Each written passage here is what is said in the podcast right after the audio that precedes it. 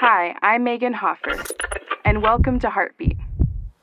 A few years ago, a group of my friends and I went whitewater rafting. We hit a few class 1 and 2 rapids along the way, and at the final section, everyone but me decided to purposely flip the raft when we hit the waterfall.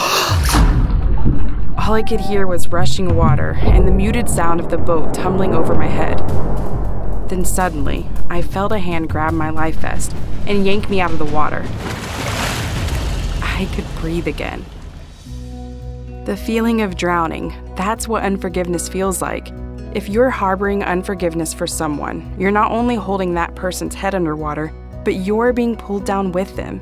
In Christ, our Heavenly Father has forgiven us for eternity. The greatest way to live in the acceptance of His forgiveness is to forgive someone else and allow yourself and them to breathe again.